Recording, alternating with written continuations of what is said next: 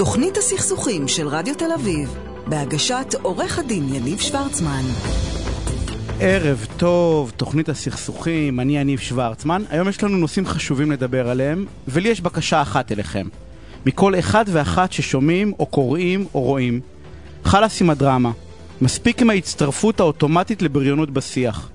די עם התמיכה כמעט מיידית בכל מה שנראה לכם כימני ביביסט, כשמאלני בוגד, ככפייה דתית, כגזען, כשוביניסט, כפמיניסט. הפכנו למגיבים ומשתפים כמעט אוטומטיים. אנחנו עושים כמעט הכל באוטומט, כחלק מהעדר. שכחנו שמאחורי כל מעשה יש אדם, ושכולנו יכולים לטעות. דמיינו את הילד שלכם עומד בכיתה ואומר תשובה לא נכונה, לא משנה באיזה תחום.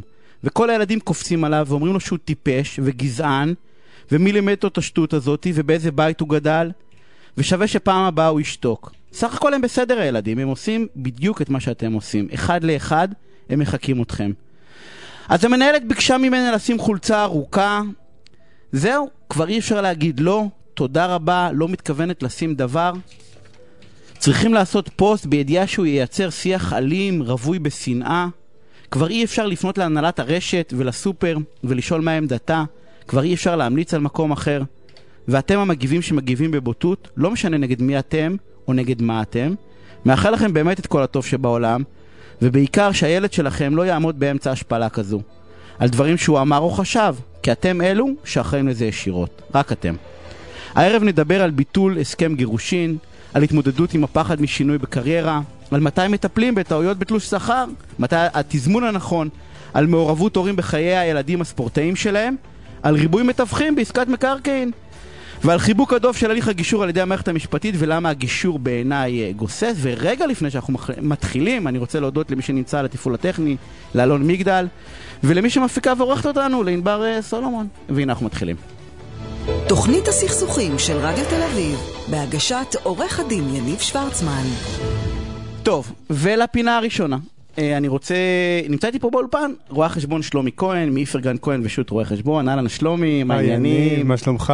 יופי, חזרנו קצת מהקורונה, אז כן, אפשר סוף להיפגש סוף. לאט לאט במגבלות, אבל, אבל כיף לראות אתכם.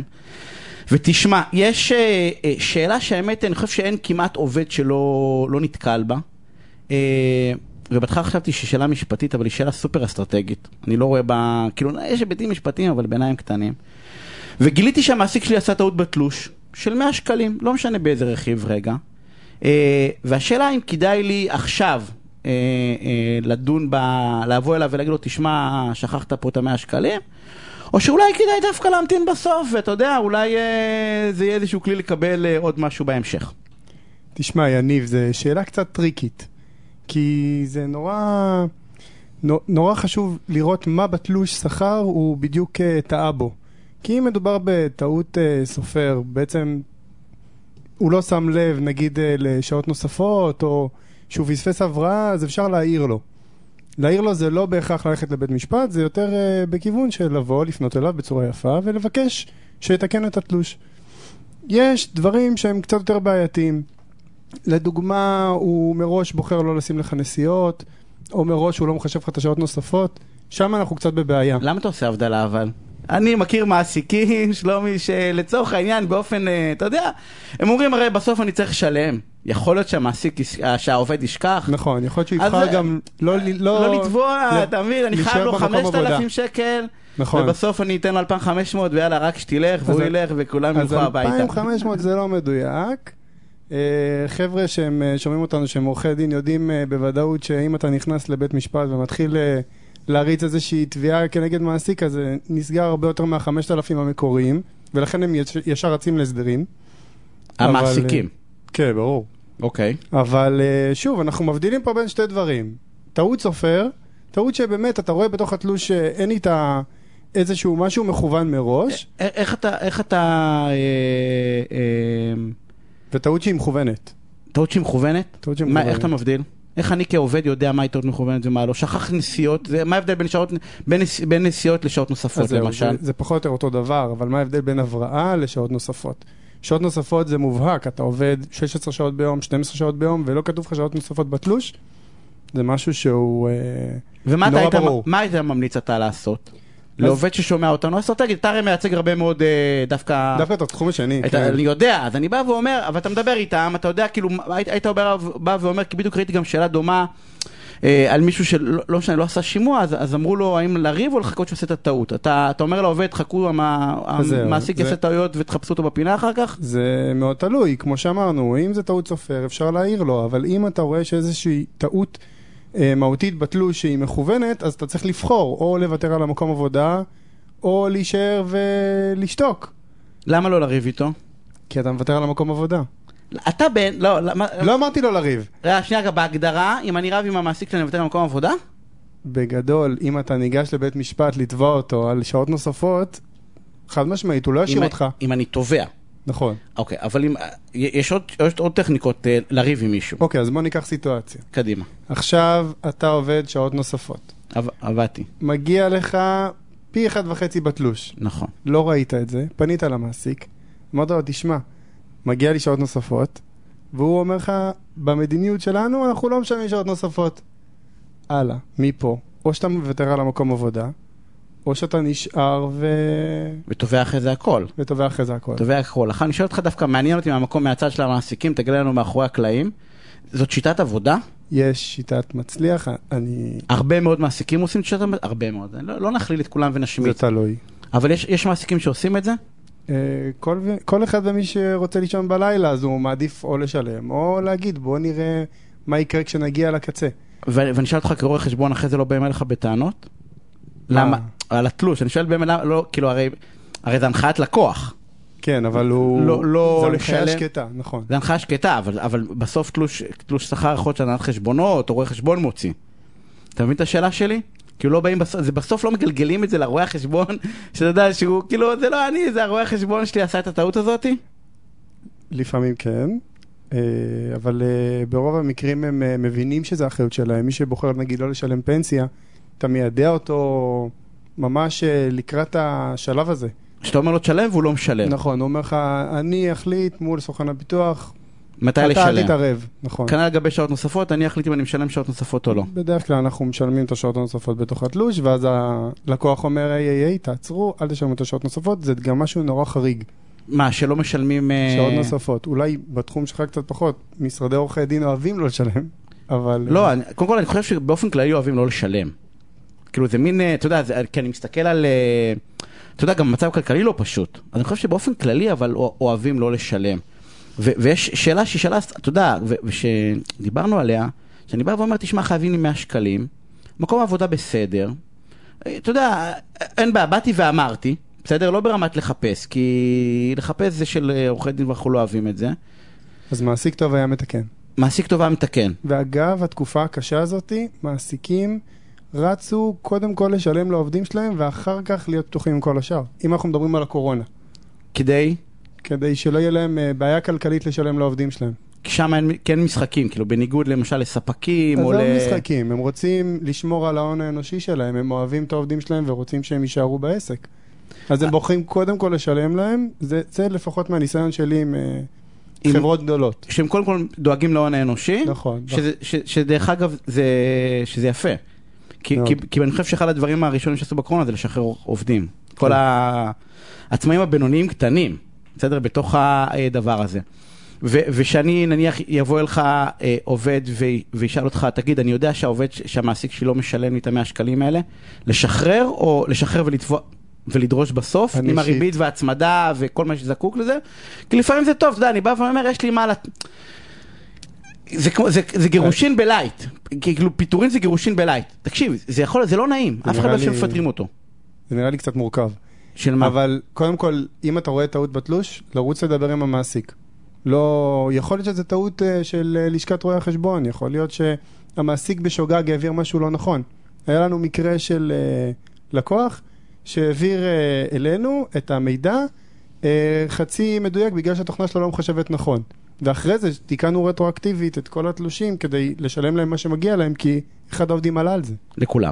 אז, אז זאת בעצם ההמלצה, שגם אם לצורך העניין חייבים לכם כסף קטן, אני אקרא לזה, אז אל תחכו אה, לסוף, נכון. ו- ותלכו ותלכו לדבר על זה. קודם כל תבדקו. תבדקו על זה, ואני סתם, מי שאוהב לריב כמוני, אז, אז טוב תמיד להשאיר איזה מנוף קטן, קטן, קטן, מנוף קטן בסוף. עצם לעתיד. המעסיק- כן, אתה יודע, בדיוק, איזה, תוך, איזה, אני קורא לזה זה חיסכון אה, מנופים, בסדר?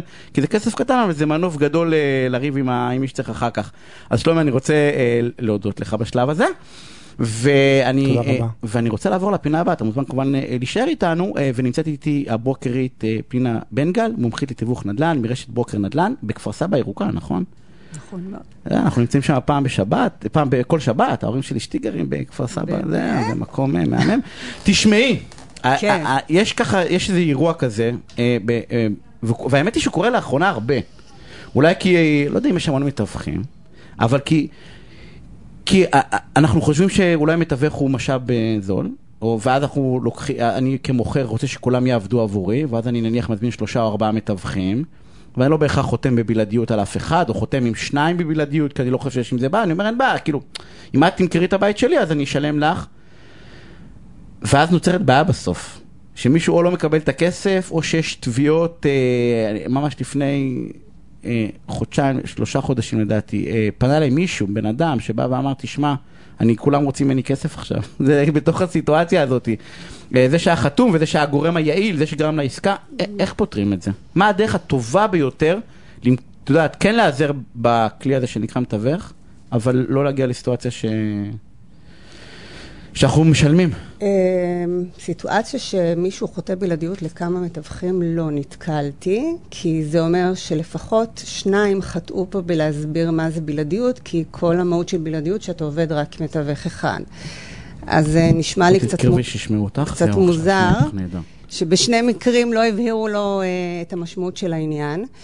אה, בבלעדיות גם יש שני מסמכים. אחד זה בעצם אה, מסמך הסכמה שבו אה, מסכמים את התנאים המסחריים של העמלה שהולכים לשלם במידה ותהיה עסקה, והבלעדיות שבעצם מגדירה את התקופה ואת התנאים לבלעדיות שעובדים עם אותו מתווך. אם עובדים עם כמה מתווכים במקביל, שרק בהסכמה, שלא בבלעדיות, במקרה כזה, אז באמת אה, מי שהביא את הלקוח הוא זה שאמור לקבל את, ה, את העמלה. איך שניים טוענים אה, לכתר בסיטואציה שאתה כן, תיארת? אני, אני אגיד לך מה היה, אם אני בבלעדיות ופתאום בא אליי מישהו ואומר לי, תשמע, יש לי לקוח, בסדר? אז אני אומר לו, תביא אותו, מה אכפת לי? את יודעת, אנחנו בתוך הסיטואציה, לפעמים לוקח זמן למכור, לא בהכרח יש הרבה קונים, והוא בא ואמר, גם זה שהיית חתום בבלעדיות וגם זה שהביא את הלקוח בפועל, שניהם ביקשו ממני כסף. תראה, ברמת העיקרון, כשעובדים בבלעדיות, אמורים לעבוד רק דרך המתווך שהוא בעצם מטפל בדירה. זה גם הדבר הנכון לעשות, זה לא רק הדבר האתי ומה שחתמתם, כי בעצם כשנותנים בלעדיות, זה היתרון הגדול, זה שמישהו אחד מנהל את כל העסקה. ואז הוא גם יכול במקביל לעשות uh, מינוף של המחיר, תוך כדי זה שהוא מנהל משא ומתן עם עוד כמה גורמים. אה, יש לי שאלה, אני אני אתן לך רגע מעולם עורכי הדין אולי, או מעולם מי שמייצג, אתה יודע, לפעמים אתה יכול לעבוד עם כמה עורכי דין, בסדר? אבל צריכים להגדיר מי ה... מי הראשי, מי ה... נקרא לזה, מי ה... הקפטן הראשי של הדבר הזה. בדיוק, אז בבלעדיות אתה עובד עם מתווך אחד, שהכל אמור לעבור דרכו. ואז בסיטואציה כזאת, שנניח יש מתווך אחר, אם עובדים בבלעדיות בצורה מסודרת, שבעצם המוכר לצורך העניין משלם עמלה למתווך, אחת מההסכמות צריכה להיות שהוא גם עובד בשיתוף פעולה. ולכן זה לא צריך למנוע מ... בשיתוף פעולה עם, עם אחרים. עם מתווכים אחרים. ואז אני בעצם בא ואומר שזה לא בעיה, אני במרכאות כפולות, כל מי שבא אליי, אני מפנה אותו למישהו אחר? כל מי שמגיע, בדיוק, אתה מפנה אותו למתווך שהוא מטפל לך בדירה בבלעדיות, ובצורה כזאת הוא אמור לעבוד בשיתוף פעולה. זאת אומרת, המתווך שמטפל בדירה בבלעדיות מקבל עמלה מהמוכר, והמתווך שמביא את הקונה מקבל עמלה מהקונה. ולא אמור להיות פה שום סכסוך ושום בעיה. שנייה רגע, אבל, אבל במצב שאת מציגה אז יש בעצם שניים. יש את מי שמביא את ה... את ה אה, במידה וזה מגיע דרך, דרך, דרך זה ש... אני אקרא לזה שחתם על, על בלעדיות. אבל אם עוד פעם הוא מגיע אליי, אני סתם... רק תגיד לי מי זה אליי. אני- אליי זה המוכר, המוכר, אוקיי. אני אתן לך דוגמה, אנחנו אחר שכרנו נניח, סוחר נניח את עירדת, ובאים כל מיני אנשים, אני לא יודע מי חתם בלעדיות מול הבעל אה, אה, אה, נכס או לא חתם, באים, מראים לי את הדירה, הרי אני יכול לראות גם בעיתון את הדבר הזה בתוך ה... הסיטואציה הזאתי, ו... ו, ו אתה כמוכר או אתה כסוחר? אני כסוחר, הרי אין רישום, את יודעת, כאילו בארצות הברית למשל מאוד ברור, יש ממש רישום. מי מתווך של מי ומי ה... בארץ אין. בארץ לצורך העניין, אני כן יכול לחתום עם, עם לצורך העניין, אני אגיד, אני כן יכול לעבוד בלי, בלי בלעדיות עם שלושה או ארבעה מתווכים. תראה, בלי היום... בעיה, בלי, בלי בעיה, דרך אגב, אני רואה הרבה מאוד פוסטים ששואלים למה אנחנו צריכים את הבלעדיות הזאת, ואנחנו מעדיפים כאילו לעבוד עם, עם הרבה. שיש לך, אז תביא. אז יש פה שני נושאים. מבחינת הבלעדיות, א', היום קצת יותר קל לעקוב. זה נכון שאין... אה, אין, אה, אין מרשם. מרשם כמו שיש בארצות הברית, אבל כן יש היום גם ביד שתיים וגם במדלן. אה, בעצם מתווך שמקבל בלעדיות, הוא שולח להם את טופס הבלעדיות והמודעה מסומנת. עם uh, תו מסוים שבעצם uh, אותו לוח uh, מסמן אותו, שהם בודקים, והם בודקים ממש את uh, טופס לא. ידעתי, יפה, אוקיי. Uh, ולכן uh, דווקא יחסית קל לדעת איזה דירה בבלעדיות, כי נדיר שמתווך יקבל uh, דירה ולא יפרסם אותה באחת מ... מאחד משני הלוחות האלה, ולא, ולא ידרוש את אותו סימון, כי זה גם מסמן את זה לקונים, וגם מסמן את זה בעצם למתווכים באיזשהו מקום. לסמן חבר'ה, טריטוריה, זה כמו, שלי, כן. לא אגיד כמו זה, לש- כן, לסמן בדיוק. טריטוריה. והמתווכים יודעים שאותו לוח גם בודק את זה, וזה לא סתם, זה לא שכותבים בלעדיות, מישהו בדק את זה.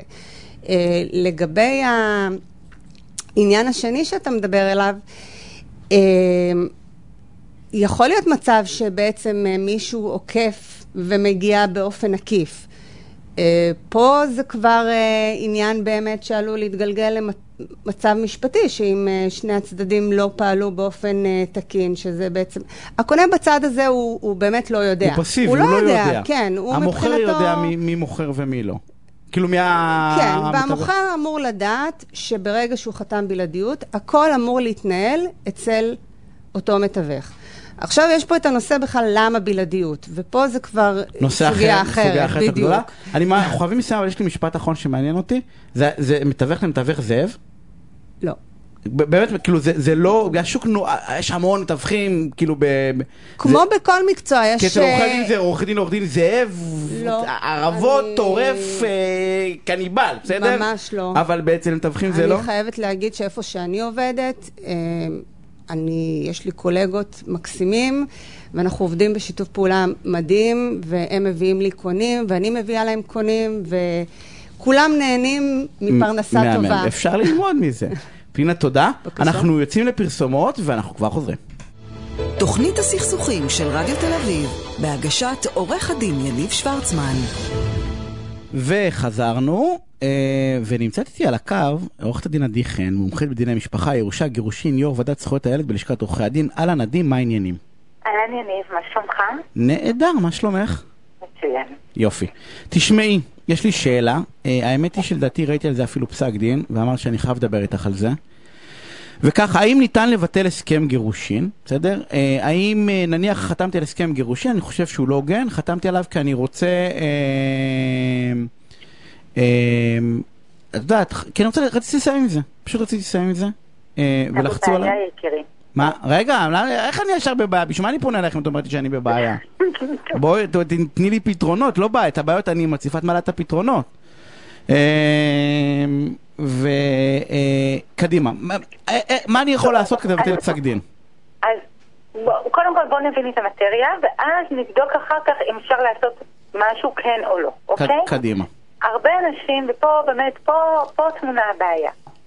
הרבה אנשים חושבים שללכת, לסיים את כל הסכסוך הזה מהר מאוד, אצל מגשר, ב, אתה יודע, ככה, ב, בישיבה אחת, שתיים, הכל בסדר, הכל טוב ויפה, אבל אחר כך, כשיש בעיות, באמת, יש קושי, העניין הוא מורכב, אי אפשר לבטל פסק דין באופן אה, פשוט, העניין הוא לא שגרתי ולא שכיח. אמ, צריך להבין, הסכם גירושין שנחתם וקיבל תוקף של פסק דין זה הסכם שאושר לפני זה על ידי בית משפט. כשהצדדים מגיעים, מגיעים לבית משפט, הם מציגים בפני בית המשפט הסכם שמגלם פשרה, כל אחד מהצדדים מתקשר במשהו, ומבקשים אישור של בית משפט. התפקיד של בית משפט הוא לוודא שבאמת הצדדים הבינו על מה הם חתמו ומה המשמעות של ה... של, ה, של ההסכם הזה מבחינתם. וכשהוא אבל זה את זה... אבל זה סוג של חותמת גומי, מדהים. אבל עדי, לא? לא, זה ממש לא חותמת גומי, זה, אני ממש מצטערת. אני אגיד לא לך, חותמת שנייה, גומי. אני אגיד לך, נו באמת, כאילו הזוגות הולכים, ואת יודעת, מקרים להם את זה, אני מדבר על זוגות שהולכים לבד, בסדר? לא, עוד פעם, לא ש... איך הם מקריאים להם? אומרים קראתם? אתם בטוחים שאתם מבינים? נניח אם יש משהו חריג אז הוא שואל שאלה או שתיים, והם הולכים הביתה אחרי שש וחצי לא, שני דקות. כשיש משהו מאוד מאוד חריג, בית, בית משפט אפילו או בית דין כותב שהוא לא יאשר סעיף מסוים, או שישלח אותו אם יש משהו. חריג נכון, אבל נניח לצורך העניין, אני כדי לוותר, בא ואמרתי בבית משפט, ויתרתי על זכויות הפנסיה שלי, רוצה לשחרר, רוצה ללכת, מוכן לקנות את החופש שלי. אז אתה בבעיה. אני בבעיה? כאילו זה- כאילו נדפקתי? לא על ה... נכון, יש לך הזדמנות לא לוותר על זכויות הפנסיה שלך, והנה, בהזדמנות שהייתה לך, אתה ויתרת עליה. עכשיו, כדי, כדי לבטל הסכם גירושין, אתה צריך לעמוד בתנאים אה, רבים, לא פשוט ל, אה, לבטל. א', ההסכם גירושין, כמו שאמרנו, יש לו, אה, הוא משקף פשרה, והוא הסכם שאושר והפך להיות פסק דין. אז אם אתה רוצה לתקוף פסק דין, זה מאוד קשה, כי פסק דין אמור להעניק יציבות וודאות משפטית, אז אתה צריך להצביע על פגם בהליך שהשופט לא באמת אה, בדק שהצדדים מבינים. ונראה לך שזה הגיוני ואפשרי להוכיח שהשופט באמת לא בדק, השופטים יודעים לעשות את העבודה שלהם, והם כן, אה, וכן הם... אה, אה, דואגים לוודא ולכתוב, ושאלנו ובדקנו ועוברים על ההסכם. מה שנשאר לנו זה אה, פגמים בהסכם עצמו, אוקיי? עכשיו, אם התקשרת וה, וההסכם הוא לא בדיוק גורם עוול וקיפוח, אז יש לך בעיה. לעומת זאת, אם מדובר בהסכם שהוא ממש ממש מקפח, ואתה חתמת על ההסכם הזה רק כדי להתפטר ממצב קיים, אוקיי? כי הופעל עליך לחץ, כי, כי בן אדם היה במשבר מאוד מאוד קשה, פה זה עניין אחר. יכולו, באמת, יש הוראות מי- מיוחדות בדיני החוזים מתי אפשר לבטל. כמו למשל היה מקרה שאישה הייתה ממש בדיכאון מאוד מאוד קשה עקב כל ההליך של הגירושין ו- והאלימות שהופעלה כלפיה, והייתה נתונה בטיפולים פסיכיאטריים ותרופתיים מאוד קשים, ובית המשפט במקרה הזה כן ביטל. לעומת זאת, אה, בעל שטען שהוא יד- ש- שידוע ומפורסם, וזה לא סוד שהוא משתמש בקוקאין ובסמים מאוד קשים, והוא לא הבין על מה הוא חתם, וגם עורך הדין שלו רק רצה להתפטר ממנו, והוא לא הבין על מה, על מה, על מה הוא חתם. אז בית משפט במקרה הזה לא בדיוק האמין לו, כי נטל הראייה מאוד מאוד מוגבר. עכשיו, חשוב לי להסביר... אה, בית משפט לא האמין לו? במקרה הספציפי הזה לא. מקרה אחר, שאישה הוכיחה שהבעל, מדובר היה ברואה חשבון, שהסתיר אופציות בסך של 800 אלף שקל, אוקיי? שהוא מימש את האופציות אחרי שהסכם הגירושים נחתם. ואז אשתו קראה בעיתון וראתה ש... שחברה מסוימת מממשת את האופציות ונפל לה האסינון שבעלה מקבל את, ה... את האופציות והיא פנתה לבית משפט והראתה שהוא הטעה אותה כשהיא חתמה על ההסכם, בית משפט אה, קיבל את זה. שבעצם, שזה היה משהו לא קשור אל שניהם, זה היה בעצם הסתרת מידע חשוב. שבא ואומר שאם הייתי יודעת או יודע באותו הזמן שזה המצב, לא הייתי חותם על הדבר הזה. בדיוק. התנהגות, לא הייתי חותם, התנהגות הטעיה, הסתרת מידע מהותי, כמו למשל אישה שטענה שבעלה הסתיר חשבון בנק בחו"ל ממנה, אוקיי? ובית משפט במקרה הזה לא ביטל את כל ההסכם, אלא פשוט קבע שהתכולה של חשבון הבנק תתחלק בחלקים שווים. עכשיו, יש עוד עניין, התנהגות הצדדים. אם הצדדים זנחו את ההסכם, למרות שהוא אושר והפך להיות פסק דין, אבל באופן סיסטמטי, על משהו על בסיס קבוע, פעם אחרי פעם, אתה יכול לבוא ולהראות לבית משפט, הנה, אפילו אנחנו התנהגנו אה, שלא בדומה להסכם. עכשיו, לבטל רק חלקים מההסכם זה דבר אה, כמעט בלתי אפשרי, כיוון שהסכם גירושין, צריך לראות אותו כמקשה אחת. הוא מגלם בתוכו אה, מזונות, פירוק אה, שיתוף, אה, משמורת, פנסיות, כל הדברים האלה. שילוב הסכמות בעצם. כן. חיובים שלובים. בדיוק, הכל שלוב אחד בשני. אבל פה אני חייבת לחדד משהו. כל מה שאמרתי הוא טוב מאוד לעניין הרכוש, אוקיי? לכל מה שקשור ברכוש ופנסיות. כל מה שקשור במזונות ילדים ובמשמורת ילדים זה היוצא דופן, יוצא מן הכלל. כי מזונות ילדים אתה תמיד תוכל לפתוח את התיק, תמיד תוכל להגדיל אותם או, ל- או, או להקטין אותם אם תראה שיש שינוי נסיבות מהותי, אוקיי? וכך גם נושא זמני השהות, אנחנו רואים שגם אחרי שהסכם גירושין נחתם והפך להיות פסק דין, אנחנו רואים שהרבה ילדים פתאום הולכים- יותר לאבא, או נשארים יותר אצל האימא ממה שקבוע בפסק הדין. אבל זה, אבל זמני זה, אני, אבל זה כאילו במחלקה אחרת, נכון? כי כל מה שקשור לילדים בגדול כסף וגידול, זה לא קשור לביטול, אני לא מבטל, אני לא, לא, מעדכן. כי הסכם גירושין, הסכם גירושין כולל בתוכו את כל הדברים האלה. לרבות מזונות. לא, אבל אני אומר, בכל מה שקשור לילדים זה לא ביטול, זה עדכון, כי הסיטואציה השתנתה לצורך. העניין. נכון, כי זה שינוי נסיבות, אז זה מאוד קל והכל פתוח, ולא צריך לחשוש מזה, אבל כן צריך להקפיד לפני שחותמים על הסכם גירושין, לא לחשוב שהנה אנחנו עכשיו הולכים למגשר, הוא יפתור לנו את הבעיות. ממש לא, רבותיי, חשוב מאוד ללכת לעורך דין, שמתמקצע בדיני משפחה, שהוא רואה קדימה. אתה יודע, לקוחות באים אלינו, הם, הם, הם לא מבינים שאנחנו מבינים את הסיטואציה קדימה. אנחנו מציגים להם את הבעיות שיבואו בעתיד. ואחרי שזה קורה, הם באים שוב ואומרים, אבל אמרתי, משהו כזה. אז, אז מאוד חשוב ללכת למקצוען. אני, אני, אני גם אגיד לך יותר מזה, אני שאני מגשר בגירושין, אז אני, חד משמעית, כולם עוברים עורך דין, כל אחד מהצד שלו, מהסיבה הפשוטה, זה בוחן, נכון. בוחן מציאות, רק בשביל הבוחן מציאות. אני אומר, תוותר על מה שאתה רוצה, תעשה מה שאתה רוצה, תן עוד עין מקצועית שתסתכל רק מהצד שלך, רק מהצד שלך, לא כדי לחבר. בדיוק, בדיוק. בוחן לא- מציאות, אחרי זה רצית לוותר, באהבה גדולה, תוותר או תוותרי כמה שאתם רק רוצים. כי אישה רוצה להתגרש, ואז היא רוצה את החופש שלה. לגמרי, ומוכנים לפעמים לקנות-. למרות שמגשר טוב, צריך לדעת לראות את נכון. הוויתור הזה. עדי, אני רוצה להודות לך בשלב הזה. אה, אה, אז- בגדול, כל מה שקשור לרכוש אי אפשר לבטל, באמת, רק אם הסתירו, או היה פה אבל באמת זה איזה... לעשות זה לא עב- שכיח, זה נדיר. מאוד. צריך ל- צריך לעבור הרבה משוכות, צריך ל- נטל ראייה לעשות לפ-. לפני עבודה טובה ולא להצטער עליה אחר כך. נכון, ובאמת לחשוב על- על- על ייצוג הולם, ולא... תוך כדי, ולא לוותר כמובן על גישור, תוך כדי גישור. נכון. עדי, תודה רבה, תודה אה, רבה שערב לך. מעולה. ו- מעולה. ואנחנו עוברים לפינה הבאה, שאותי, אותי, אני חי אותה, אני חי, אני חי אותה, אני חיפשתי אותך, אה, גבי זקס, פסיכולוג העוסק בפסיכולוגיית ספורט, טיפול בילדים ונוער והדרכת הורים. ודיברנו בבוקר קצת גבי, ואני אשתף אותך, אותך את, המאזין, את המאזינים על מה אנחנו מדברים. איך, תראה, איך הורה לילד בספורט תחרותי, בסדר? אני אישית בכדורגל חזק מאוד, אבל איך אנחנו לא הופכים את הקשיים שלנו לאיזשהו סכסוך שהילד יהיה מעורב בו. איך אנחנו לא מוצאים את זה למאמן, איך אנחנו לא מוצאים את זה למועדון, הילד שלנו כן משחק, לא משחק, אנחנו חיים את הילדים. בוא תן לנו כמה טיפים כהורים לחוצים שיושבים על הגדרות ואומרים רק שהילד ישחק ושישחק טוב. זו שאלה מצוינת, אבל אני חושב שהייתי מתחיל את התשובה קצת ממבט על, על מה שקורה לדעתי בדקה אחת בתחום האימון.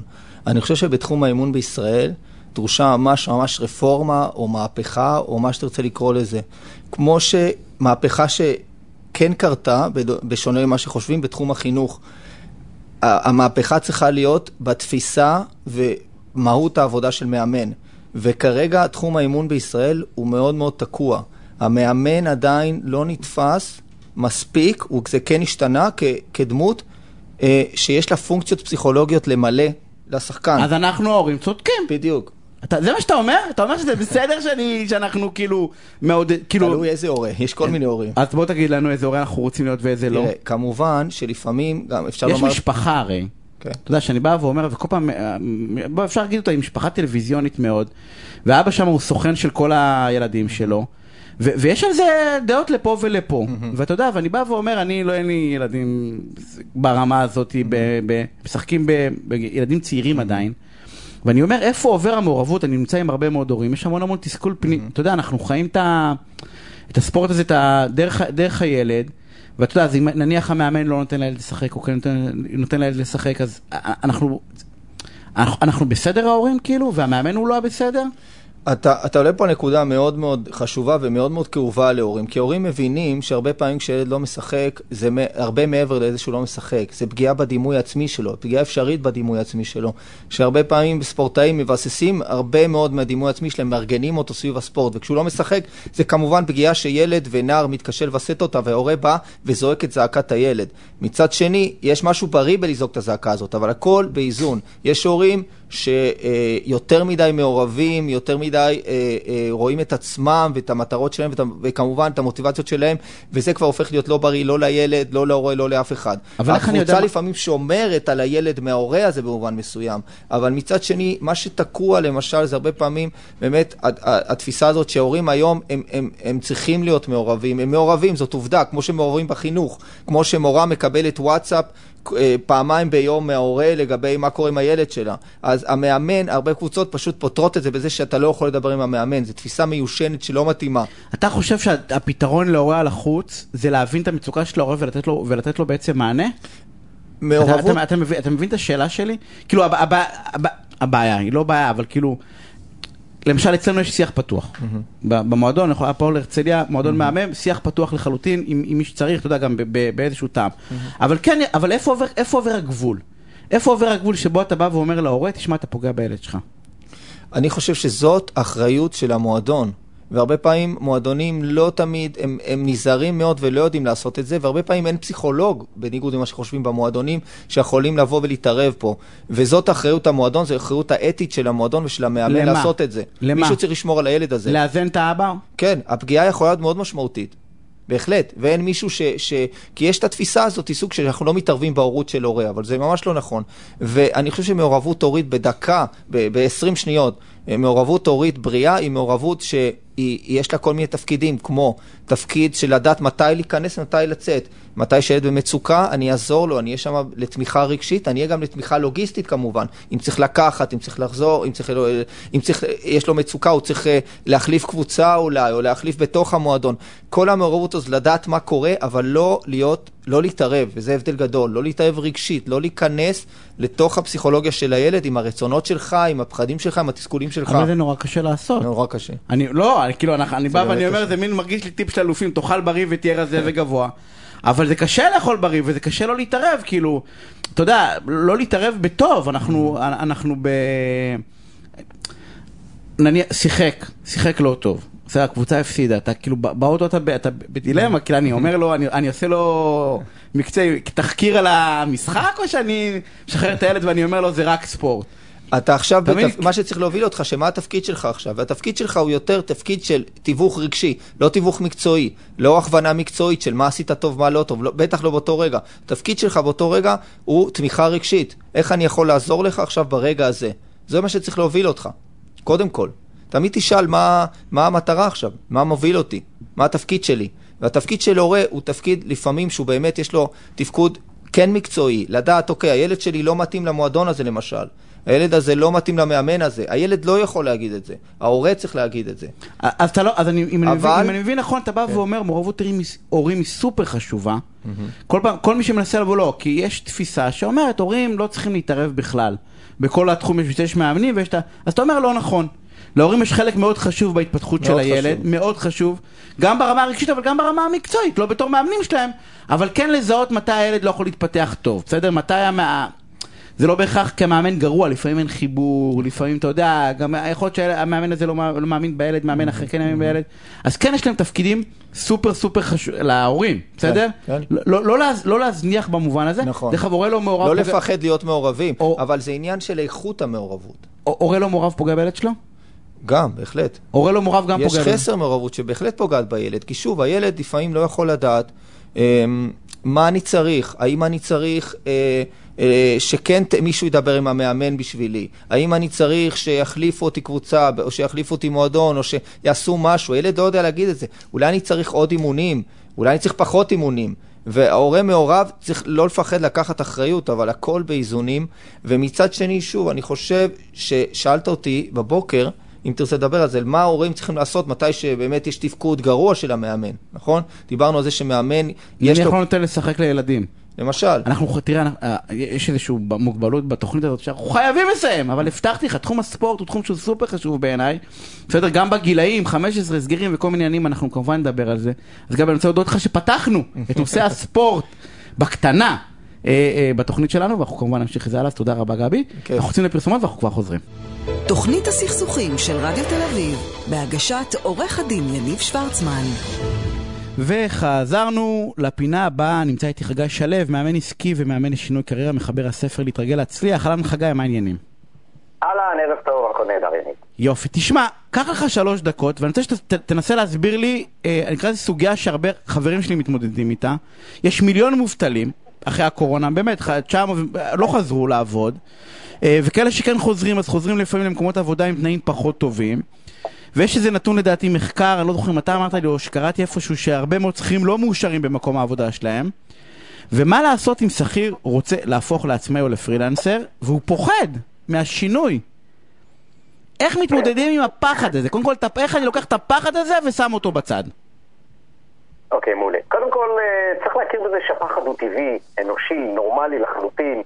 כבני אדם אנחנו סולדים משינויים, ולכן האתגר של השכירים הללו הוא קודם כל מנטלי. איך להתגבר על חוסר הוודאות, אה, מתוך המקום הזה שיש פחד, וזה נורמלי, אה, יש חוסר ביטחון תעסוקתי, דאגות וכולי. עכשיו, יש טעות אחת רווחת אצל רבים מהם. הם עסוקים בתלונות, בהאשמות ובקיטורים. ובכך הם מתמקדים בצד הלא נכון של המטבע. מבלי להיכנס לשאלה אם המדינה מנהלת את המשבר הזה נכון מבחינה כלכלית, כשאנחנו עסוקים בבעיות, אנחנו מפספסים את ההזדמנויות. יש לנו סברה שאם נעסוק בבעיה, אז נוכל גם לפתור אותה, וזו טעות. כי עיסוק בבעיות רק יגדיל אותם, ודווקא ירחיק אותנו מהפתרונות. עכשיו, כדי להיות מסוגלים למצוא פתרונות, אנחנו חייבים לראות את עצמנו כמקור של כל מה שקורה לנו בחיים. נכון, אתה תגיד, לא אני גרמתי לקורונה הזאת, בהחלט. אבל אני אענה לך שהקורונה היא נסיבות שאינן תלויות בך. אבל, וכאן יש אבל גדול, יש לך בחירה לבחור איך להגיב לנסיבות. תמיד, תמיד, תמיד יש מוצא אם מחפשים אותו, ועל זה קודם כל נכון לשים את הפוקוס. אמ, אני... הזכרת... חגי, יש לי, אבל אמרת שני דברים שצריך להתייחס אליהם. אחד, מה, אתה לא בעד לקטר קצת? אה, אני בעד לקטר בצורה מאוד מאוד מוגבלת. זה טוב להוציא, זה טוב לשחרר. אה, יש אנשים ש, שכל הזמן מקטרים. אתה רואה את זה בפייסבוק, הרבה מאוד. לא, פייסבוק זה. פייסבוק זה הפלטפורמה לקטר, כאילו, איפה תקטר? זו טעות. זה הרגל נורא נורא חזק, אבל זו טעות. זה, זה נורא פוליטיקלי קורקט, זה נורא זורה, זוכה לאמפתיה והמון תגובות וכל הדברים האלו, אבל זו, זו טעות, כי זה משאיר אותי קטן, זה משאיר אותי קורבן אז אתה אומר. תקטר, רק תגביל, כי הוצאת בסדר, בכי- התבכיינת, אבל בוא תמשיך. אז זה אחד. שתיים, אמרת, לא להתעסק בבעיות, כי לא כאילו זה נשמע קצת באבסורדי, אני אתעסק בבעיות, אני לא אפתור אותן, אני צריך לא להתעסק בהן, אז כאילו מה, להתעלם מהן? אה, אתה מבין את השאלה שלי? כאילו, מה, מה, מה- איך אני, מה, פשוט רגע לנקות את עצמי ואז אה, להתקדם? תראה, אני אתן לך דוגמה, בסדר? קדימה. יש, אתה אמרת בצדק לגבי המחקר, זה מחקר של גלופ שמתבסס על עשרה מיליון איש, שהוא מצא שפחות מ-30% מהאנשים אה, העידו שהם אוהבים את עבודתם ועובדים במה ש... במה שהם טובים בו. המחקר הראה שלקבוצה זו יש פי שלושה סיכוי לדווח על איכות חיים מצוינת. כלומר, פחות מ-30% אוהבים את העבודה. אז למה לא משנים? כך- אז למה לא רגע, משנים באמת? רגע, רגע, שנייה, למה לא משנים הבנו. כי זה שינוי וזה אי ודאות וכל מיני דברים כאלו. אבל בשביל לענות לך גם לחלק הקודם של השאלה שלך, מאחורי הפחדים וחוסר הוודאות, רוב השכירים, אם הם, אם הם יסתכלו על זה, הם קיבלו מתנה. יש להם הזדמנות לשינוי תעסוקתי. הפוקוס שלהם צריך להיות על מציאת אלטרנטיבה תעסוקתית שמתאימה הרבה יותר לכישורים ולרצונות שלהם. יש דבר כזה. קוראים לזה ייעוד. וגדולים ממני אמרו שלכל אדם יש ייעוד.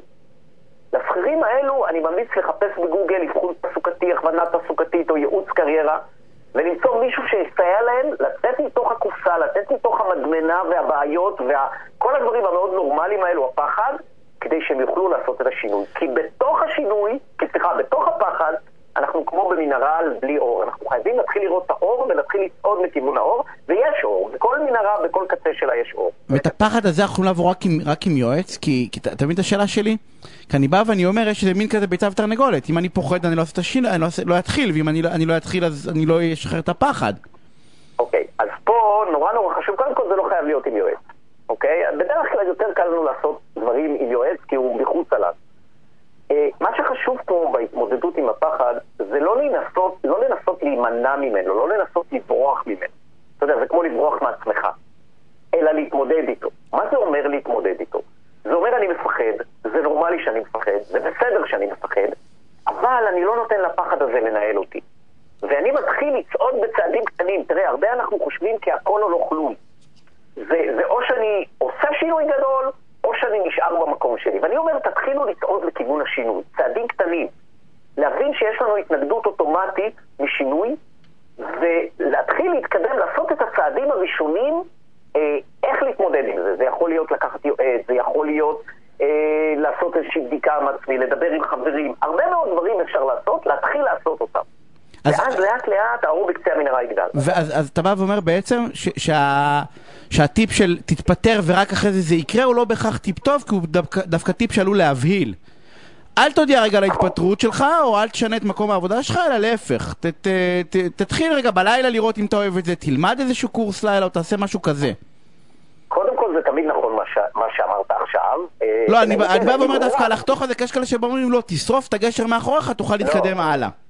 לא, תקשיב, יש לזה יתרונות לשרוף את הגשר, זה אגב מה שאני עשיתי בשינוי קריירה שלי, אבל זה לא מה שאני ממליץ ללקוחות שלי לעשות. אה, אם אתה יכול להמשיך ובמקביל לחפש, את- להמשיך בעבודה ובמקביל לחפש את האלטרנטיבה, זה הכי טוב.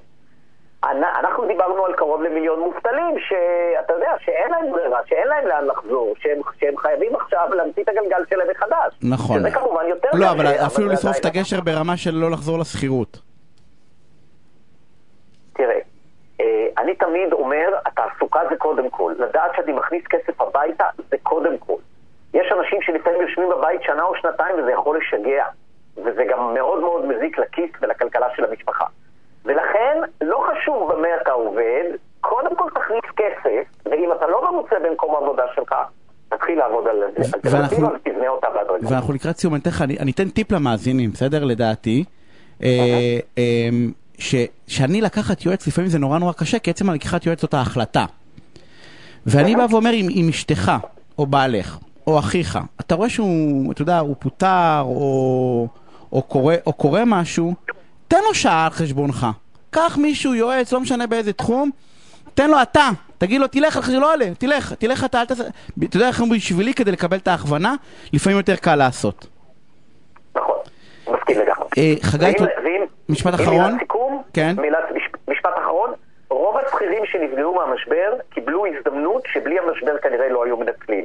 אז- לעשות שינוי תעסוקתי. אז תתפסו את ההזדמנות הזאת בשתי ידיים. חגי, אני רוצה להודות לך, תודה רבה. ואנחנו לך, ממשיכים לפינה הבאה. נמצא איתי עורך דין יגאל בורחובסקי, מגשר, בורר בכיר, יו"ר ועדת יש- יישוב סכסוכים הארצית, גישור ובוררויות של לשכת עורכי הדין, מייסד המשרד בורחובסקי ושות'. אהלן יגאל, מה העניינים? יניב, תשאיר קצת זמן לפינה. לא, אנחנו היום בלחץ, חבל לך על הזמן. אבל- אה, יגאל, מה העניינים? תקשיב, קודם כל, אה, אה, כשמגיע, מגיע. תראה, אני הולך, אין לנו הרבה זמן, ואתה היית בחופש, ואני אני רוצה שתסביר לי. חופש. אני רוצה שתסביר לי את הדבר הבא, בסדר? מי שלא יודע, מערכת המשפט מאמצת את תהליך הגישור מאוד. בכל מיני חקיקות, בכל מיני תחומים. אה, גישורי, במרכאות כפולות גישורי חובה, כי זה לא ממש גישור חובה, אבל כאילו כל מיני הליכים שהולכים סוג של לכפות את תהליך הגישור. וטענתי היא, שגם ככה אני חושב שהליך הגישור הוא סוג של הליך אה, אה, שעובר משפטיזציה וגוסס, ואני רוצה לשאול אותך. כן גוסס, יגאל גוסס, אני מצטער, אבל זה פינה שלך, אני רוצה שאתה תגיד לי שאני צודק, ואיך אנחנו מצילים את תהליך הגישור. טוב, בוא, בוא לרגע נתייחס, כשאני אומר גישור, כדי שלא ניכנס לוויכוח סמנטי, אני מתכוון יישוב סכסוך מחוץ לכותלי בית המשפט בהסכמה, אז גישור במובן הרחב של המילה. אה, ויש הרבה מאוד סוגים, ואולי אה, זה לא, אה, אין, אין מספיק זמן להיכנס אליה, אל, אל, אל כל אחד ואחד מהם.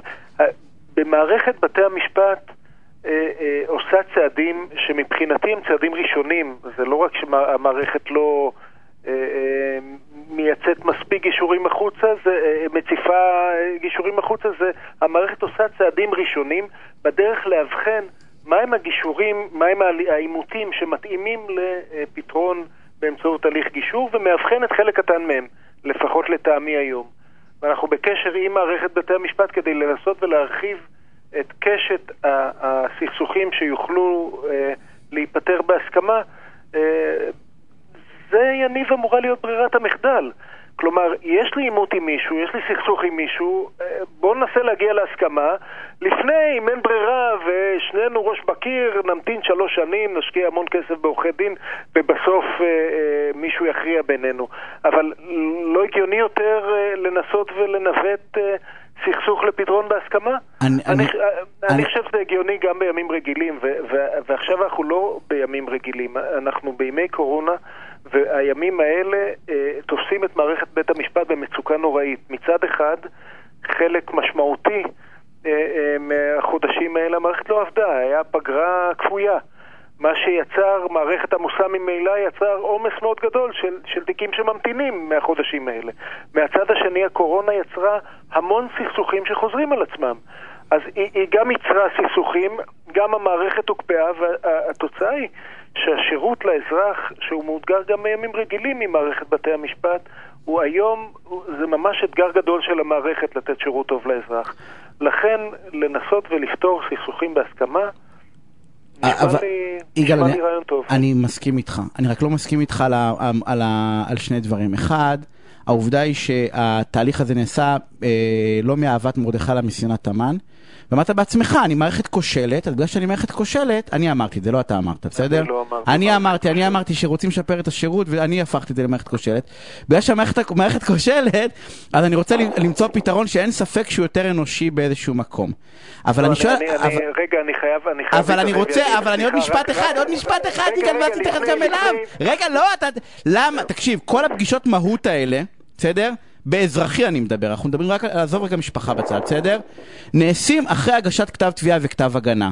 כן. זאת אומרת שמרטנו אחד לשני, ירקנו, בעטנו, נתנו מה שצריך לתת, ורק אחרי זה שולחים אותנו. וזה בעיניי ההוכחה שהמערכת המשפטית לא באמת רוצה לפתור סכסוכים. היא באמת רוצה להקל על העבודה שלה. לא, לא, לא מסכים להוכחה, אבל לפני אני חייב אה, אה, אה, כמה מילים להגנת המערכת מ- מערכת המשפטית הישראלית. אני מנהל סכסוכים ולפעמים מגיעים אה, אליי עורכי דין מכל העולם. היו אצלי מניו יורק, מאירלנד, מאיטליה, מפינלנד. וכל פעם יושבים אצלי בפנים אה, אה, רציניות ואומרים לי עורכי הדין האלו, אני שואל למה הגעתם עד לישראל כדי לפתור את הסכסוך והם אומרים לי אנחנו לא יודעים איך זה אצלכם אבל אצלנו עד שמקבלים פסק דין זה לוקח המון שנים, זה נורא יקר וגם לא ברור מה תהיה התוצאה בסוף. אז החסרונות שאנחנו נוהגים לייחס למערכת המשפט הישראלית הם חסרונות כנראה של מערכת משפט. כשבן אדם ניטרלי רוצה להבין באמת לעומק מה היה בסכסוך שהוא לא צד לו, זה נורא ארוך, זה נורא מעמיק, נורא יקר, ו- יגאל, שהילד שלי. נותן סטירה למישהו, לא מעניין אותי שילד אחר נותן הרבה סטירות, נכון? אז בוא, לא, אז הילד שלי אני נתן בסך סטירה, והמערכת שלי, המערכת המשפטית, היא המערכת הכושלת. אבל, להתייחס, אם להתייחס למה שאלת אותי, אני אה, אה, חושב שאחרי כתב תביעה וכתב הגנה עבר לפחות מהסטטיסטיקות שלנו פחות או יותר עשרה אחוז גם מהעלויות וגם מהשקעת הזמן המשפטי. אם הצלחת לגמור את התיק אחרי כתב תביעה וכתב הגנה, אני חושב שזו הצלחה גדולה. בשבילך, הרבה לפני התועלת למערכת. אה, חסכת מעצמך 90 אחוז מהעונש. אה, אה, אה, אז כן, אני מסכים איתך ואני חייב להגיד שזאת תופעה שהולכת ומתרחבת לפחות אצלי, שעדיף להגיע לגישור ופתרון מוסכם עוד לפני כתב תביעה וכתב הגנה. אבל אם כשלת בזה ולא הצלחת והגעת ופתרת את התיק אחרי כתב הגנה, מצוין. יגאל. יש לי 15 שניות, תקשיב, אנחנו נמשיך, אתה שבוע הבא עוד פעם איתי, אנחנו נמשיך. אני חייב לסיים, יש לי 10 שניות, אני אספור אחורה, ואני אודה לאלון מגדל שהיה איתי פה על התפעול הטכני, ולענבר סולומון. יגאל, אנחנו נתראה שבוע הבא, ונמשיך את השיחה הזאת, כי יש לי כל כך הרבה לדבר עליה. ביי. ביי, חייבים, חמש שניות, ביי.